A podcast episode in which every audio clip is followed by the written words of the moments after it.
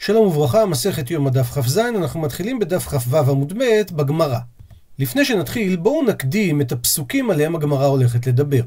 בפתיחת ספר ויקרא כתוב כך: ויקרא אל משה וידבר אדוני אליו מאוהל מועד לאמור, דבר על בני ישראל ואמרת עליהם, אדם כי יקריב מכם קורבן, לאדוני, מן הבהמה, מן הבקר ומן הצאן, תקריבו את קורבנכם. אם עולה קורבנו מן הבקר, אנחנו מדברים על קורבן עולה, זכר תמים יקריבנו, אל פתח אוהל מועד יקריב אותו לרצונו לפני השם. עכשיו מגיעים ארבעה פסוקים, כאשר בפסוקים אנחנו רואים שבחלק מהמקומות מודגש שזה מתבצע על ידי כהנים ובחלק לא. בואו נפרט פסוק פסוק איזה עבודה נאמרת בו. ושמח ידו על ראש העולה ונרצה לו לכפר עליו, אנחנו מדברים על השמיכה שמבוצעת על ידי הבעלים. לדוגמה מהאתר של מכון המקדש, שמיכת אישה על הקורבן בעזרת נשים. הפסוק הבא, ושחט את בן הבקר לפני אדוני, והקריבו בני אהרון הכהנים את הדם, וזרקו את הדם על המזבח סביב אשר פתח אוהל מועד. השחיטה כשרה בזר, הקבלה, ההולכה, הזריקה של דם הקורבן כשרה דווקא בכהן, עם ההדגשה בני אהרון הכהנים. הפסוק הבא, והפשיט את העולה ודיתח אותה לנתחיה, לא מפורט פה בפסוק דווקא כהנים, ונראה בהמשך שהגמרא תלמד שהפשט וניתוח של דברי הקורבן היא כשרה בזר. הפסוק הבא, ונתנו דגש בני אהרון הכהן אש על המזבח וערכו עצים על האש, הדלקת אש המערכה, עריכת שני גזרי עצים דווקא על ידי כהן. להלן הדלקת אש המערכה. בבוקר כהן אחד היה שם שני גזרי עצים, ובין הארבעים לקראת הערב, שני כהנים היו מביאים כל אחד גזיר עצים. פסוק הבא, וערכו, שוב הדגשה, בני אהרון הכהנים, את הנתחים, את הראש ואת הפדר, על העצים אשר על האש, אשר על המזבח. אז עריכת נתחי העולה והכתרה שלהם על המזבח, על ידי כהן. והפסוק האחרון לענייננו, וקרבו הוכרע וירחץ במים, והקטיר הכהן את הכל המזבחה, עולה, אישר ריח ניחוח לאדוני. דהיינו, הכתרת אברי העולה על ידי כהן. בהמשך לסוף המשנה שאמרה שהפשטן וניתוחן של קורבנות ציבור ושל קורבנות יחיד שווים. אומרת הגמרא תנא, שנינו בברייתא, הפשטן וניתוחן שווים, הכוונה שווים בזר. ועל זה אמר חזקיה, מניין להפשט וניתוח ששווה בזר, ואינו צריך להתבצע דווקא על ידי כהן, שנאמר, ונתנו בני אהרון הכהן אש על המזבח. הוא מדייק, נתינת אש, באיה כהונה, היא צריכה כהונה. הפשט וניתוח, לא באיה כהונה. לא צריכה כהונה. כי בפסוק ז' כתוב, ונתנו בני אהרון הכהן אש על המזבח, אז דווקא נתינת האש, היא צריכה להיות על ידי בני אהרון הכהן. אבל הפסוק לפני, ששם אין את הדגש הזה, ממילא זה כשר בזר. הפכנו דף, שואלת הגמרא, היי, זה מבעי לגופי, דהיינו, מה שכתוב בפסוק, ונתנו בני אהרון הכהן אש על המזבח, זה נצרך כדי להגיד שצריך לזה כהן, ומיעוטה של ההפשט שהוא לא צריך כהן, מנהלן. מהיכן הוא נלמד? עונה הגמרא, אמר רב שימי בר אשי, אשכחתי לאביי, מצאתי פעם אחת את אביי, דאה ומסבר ללברי, שככה הוא לימד את הבן שלו. ושנה לו ברייתא שמופיעה בתורת כהנים. כתוב בפסוק, ושחט את בן הבקר לפני השם, ואז, והקריבו בני אהרון הכהנים. ומכאן לומדת הברייתא, ששחיטה בזר כשרה. שאחרי שבפסוק הקודם דיברנו ושמח ידו על ראש העולה ונרצה לו לכפר עליו, וודאי שאנחנו מדברים על הבעלים, גם מה שכתוב ושחט את בן הבקר זה מדבר בבעלים, דהיינו בזר ולאו דווקא בכהן. שואלת הברייתא, וכי מאין באת? מסביר רש"י, וכי מאין באת לומר, דהיינו מה המקור בכלל להבנה הזאת ששחיטה בזר פסולה, שתזקק להביא פסוק כדי להכשיר שחיטה בזר? איפה האקסיומה הזאת נובעת? עונה על זה הברייתא, מכלל שנאמר, מזה שנאמר בפסוק בספר במדבר, בואו נקרא בפנים, ואתה ובניך איתך תשמרו את כהונתכם לכל דבר המזבח. ולמבית לפרוכת, ועבדתם עבודת מתנה, אתן את כהונתכם, והזר הקרב יומת. אז מתוך אותו כלל, הייתי בא לפסול כל עבודות שמבוצעות בבית המקדש שלא על ידי כהן, וממילא שומע אני שאפילו שחיטה צריכה להיות על ידי כהן, לכן תלמוד לומר ושחט את בן הבקר לפני השם, והקריבו בני אהרון הכהנים את הדם. ומדגיש לנו הפסוק, מקבלת הדם ואילך, מצוות כהונה. אבל מה שכתוב לפני, ושמח ידו ושחט, זה לימד על השחיטה שכשרה בזר. עד לכאן הברייתא, ועכשיו מלמד אביי את הבן שלו. מכדי הרי מקבלה ואילך אמרה הברייתא שמצוות כהונה, אז אם ככה, מה שכתוב בהמשך, ונתנו בני אהרון הכהן אש על המזבח, למה לי? הרי אני יודע כבר שצריך לעשות את זה דווקא על ידי כהן. מזה מסביר אביי למיעוטי, זה בא למעט את ההפשט והניתוח. שמזה שבהפשט והניתוח לא כתוב כהן, זה אומר שהם כשרים בזר. ואם לא היינו מדגישים בפסוק ונתנו בני אהרון הכהן, הייתי חושב שזה שלא כתוב כהן בהפשט וניתוח, זה בגלל שלא צריך להדגיש שזה על ידי כהן, כי הרי מקבלת אדם ואילך צריך כהונה. אז מזה שהדגשנו ונתנו בני אהרון הכהן, זה מלמד על ההפשט והניתוח ששם לא מופיע בני אהרון הכהן שהם כשרים בזר. דוחה הגמרא את הסברו של אביי והקאטי ועדיין איצטריך, עדיין צריך את הפסוק שמדגיש את בני אהרון הכהן לעניין נתינת האש, ומדוע? סלקא דתא חמינא, היה לא עולה על דעתך לומר, כיוון דלאו עבודה דמעכבא כפרה היא לא תיבאי כהונה, כיוון שנתינת האש על המזבח היא לא קשורה לדם, והכפרה של מי שמביא את הקורבן תלויה רק בעבודות שקשורות לדם, שהן ארבעת העבודות. שחיטה, קבלה, הולכה והכתרה, אז אולי היית אומר שהעבודה הזאת לא צריכה כהן, עונה הגמרא כמה שמלן, בא הפסוק להשמיע לנו, דבאי כהונה, שנתינת האש על המזבח צריכה להיות דווקא על ידי כהנים, וממילא נדחית התשובה שאביי אמר לבן שלו, וחוזרת השאלה, מה המקור לכך שהפשט וניתוח כשרים בזר? מביאה הגמרא את האפשרות השנייה. אלא מהכה, אלא נאמר את זה מהפסוק הבא. מזה שכתוב וערכו בני אהרון הכהנים את הנתחים, את הראש ואת הפדר. והרי זה מיותר לציין שזה על ידי כהנים, כי הרי מכדי, הרי מהקבלה של אדם ואילך, אנחנו כבר יודעים שזה מצווה דווקא בכהונה. אז אם ככה, וערכו בני אהרון, למה לי? מה הדגש הזה בא ללמד? אלא זה בא ללמד למיעוט הפשט וניתוח. שואלת הגמרא, ואימה ותאמר שזה שכתוב וערכו בני אהרון זה למיעוט סידור שני גזרי עצים. כי בסידור שני גזרי עצים בין הארבעים לא כתוב שצריך כהנים, רק בבוקר כתוב מפורש וביער עליה הכהן עצים בבוקר בבוקר. אז מי אמר שהדגש וערכו בני אהרון הכהנים בא למעט שהפשט וניתוח זה בזר? אולי זה בא למעט את עריכת העצים בין הארבעים שזה כשר בזר. עונה הגמרא, מסתברא, מסתבר לומר, דיווחא דקבתי ממעט.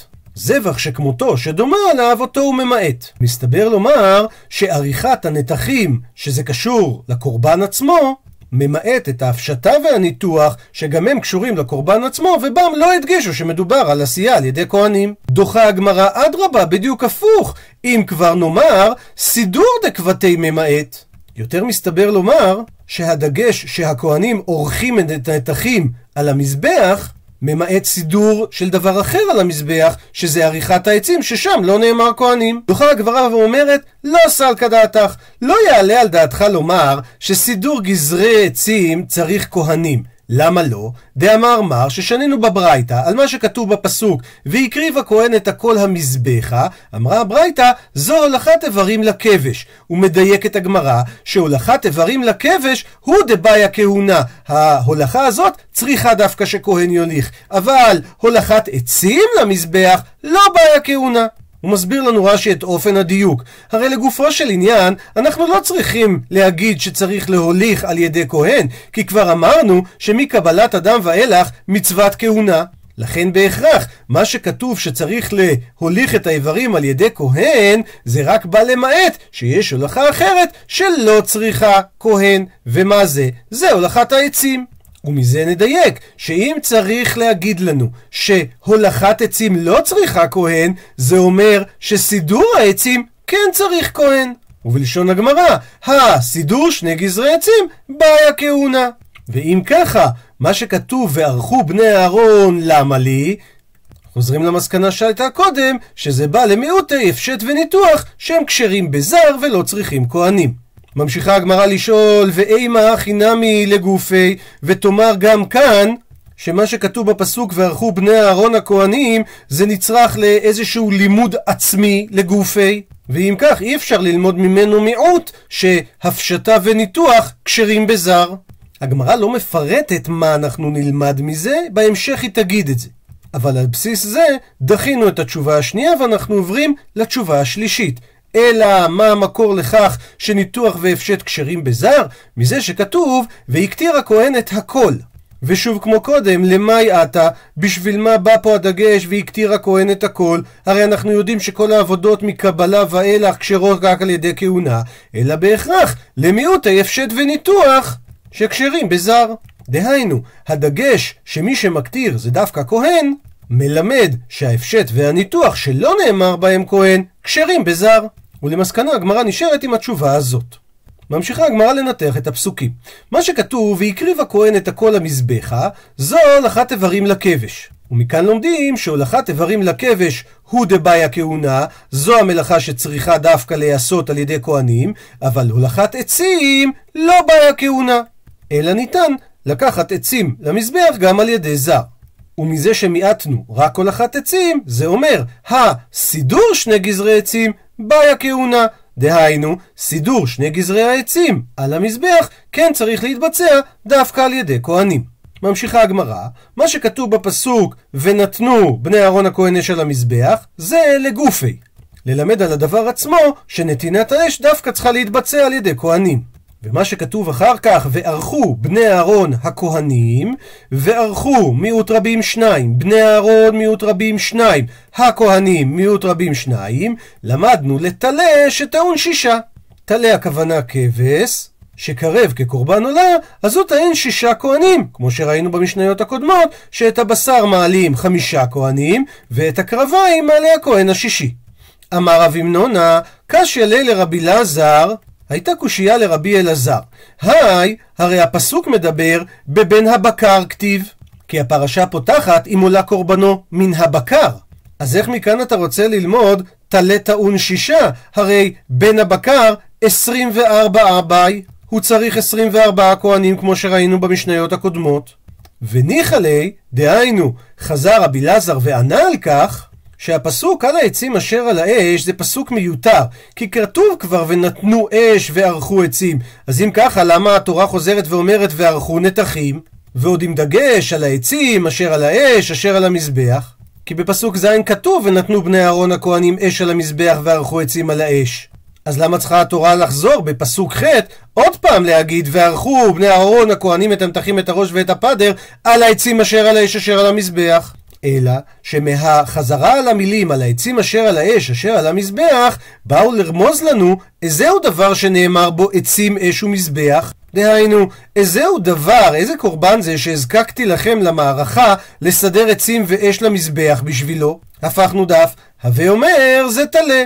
דווקא בתמיד של שחר צריך לשים מערכת עצים חדשה, כמו שכתוב, ואש על המזבח תוקד בו לא תכבה, ובהמשך וביער עליה הכהן עצים בבוקר בבוקר וערך עליה העולה. והברייתא אומרת מה זה העולה? העולה הראשונה. דהיינו, תמיד של שחר.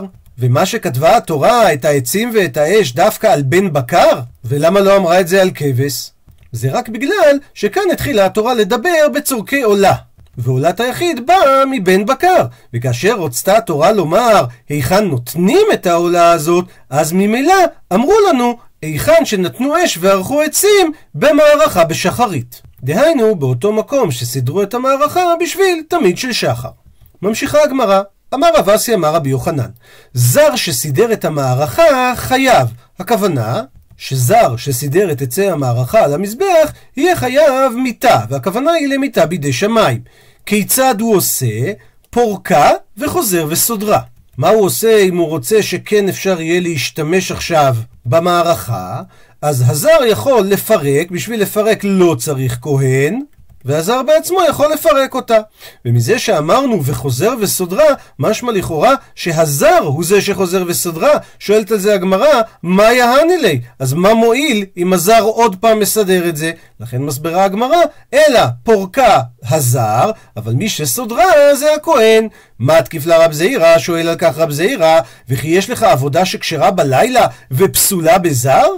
או במילים אחרות, הרי ניתן לסדר את המערכה גם בלילה, אז איך יכול להיות שזר שסידר את המערכה יהיה חייב מיתה.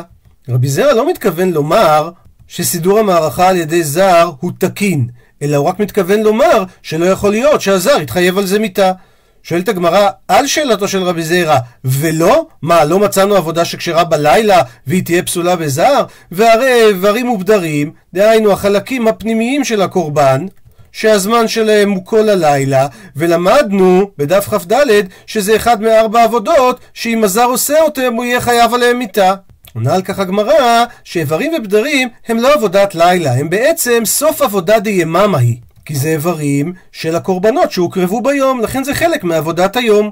ממשיכה הגמרא לשאול, והרי תרומת הדשן, שניתן לעשות אותה בלילה, וכן כתוב בפסוק שצריך דווקא כהן בתרומת הדשן. והרי היא עבודה שקשרה בלילה והיא פסולה בזר, אז שוב, זה כנגד השאלה שאמר רבי זיירא.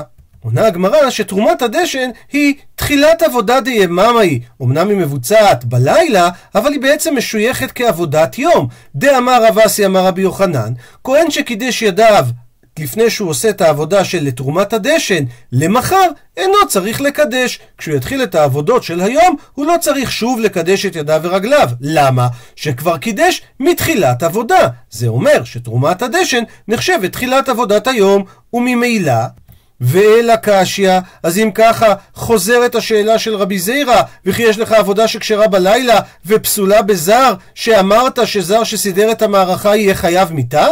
ולכן אומרת הגמרא, אלא כי איתמר, אלא אם נאמרו הדברים בשם רבי יוחנן, הכי איתמר, כך צריך לומר אותם. אמר רב אסי אמר רבי יוחנן, זר שסידר שני גזרי עצים חייב מיתה בידי שמיים, למה? הואיל ועבודת יום היא.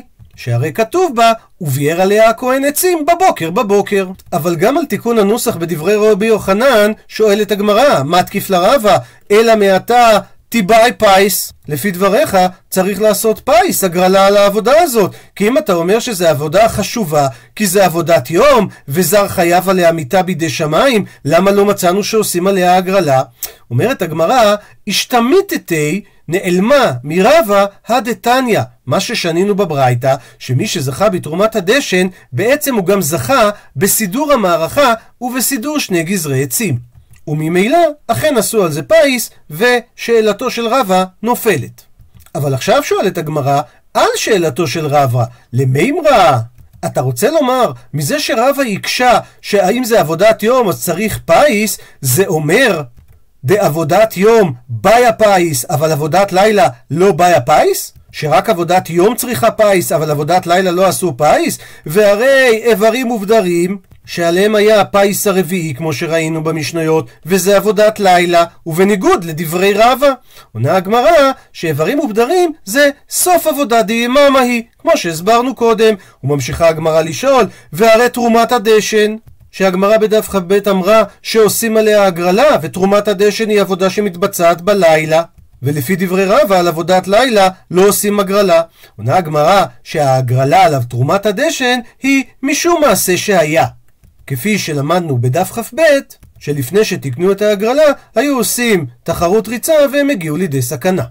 עוברת הגמרא לשאלה נוספת על דברי רבא. למימרא, אתה רוצה לומר, בעבודת יום ושזר חייב עליה מיתה, דווקא אם מתקיימים שני התנאים האלה, באי הפיס, אז צריך הגרלה, אבל אם אין זר חייב עליה מיתה, לא באי הפיס, לא צריך לעשות על זה הגרלה, והרי שחיטה, שאנחנו יודעים שעל השחיטה בוצעה הגרלה בפיס השני.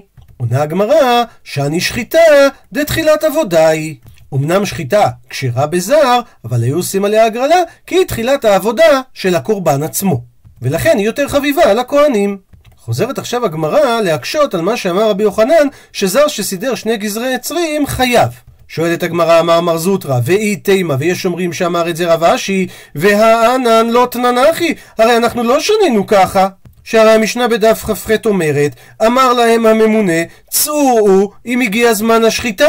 דהיינו, האם מאיר המזרח והגיע הזמן לשחוט את המיד של שחר? כי השחיטה פסולה בלילה, שהרי לשון הפסוק ביום זבחיכם. ואילו זמן שני גזרי עצים לא קטני. ואילו לגבי הזמן של סידור שני גזרי עצים שבוצע עוד לפני זמן שחיטת קורבן תמיד של שחר, על זה לא נאמר שהממונה אמר לכו תבדקו אם זה כבר יום. אז אם ככה, זה כנגד מה שאמר רבי יוחנן, שזר שסידר שני גזרי עצים חייב בגלל שזה עבודת יום. זה לא עבודת יום. עונה על כך הגמרא, הך דלת לה תקן תקתני, עבודה שאין לה תקנה אם היא נעשתה בלילה, אותה כתוב במשנה שהממונה אומר לבדוק את הזמן, הך דאית לה תקנת, עבודה שיש לה תקנה אפילו אם עשו אותה בלילה, לא קטני. אותה לא כתבה המשנה שהממונה אמר שצריך לבדוק לה את הזמן. הוא מסביר רש"י, עבודה שאין לה תקנה, שהרי אם שחטת את הקורבן בלילה, אז אין לך מה להחזיר את הגלגל אחורה. לעומת זאת, עבודה שיש לה תקנת, כי גם אם סידרת את העצים בלילה, אתה יכול לפרק את זה, ולחזור ולסדר את זה ביום. לכן, לא הטריחו לעלות לגג ולראות אם הגיע הזמן. ובכלל, הטרחה הזאת התחילה בגלל מקרה שפעם אחת היה מאור הלבנה, והם חשבו שזה כבר זריחה, ואז הם שחטו את קורבן התמיד, ויצא מזה תקלה. לעומת זאת, סידור גזרי העצים, הרי זה מתבצע בקרקע הזרה משעיר המזרח, וגם אם הם יטעו במאור הלבנה, מה זה משנה? הרי אתה יכול, כמו שאמרנו, לפרק ולחזור ולסדר אותם. עד לכאן, דף כ"ז.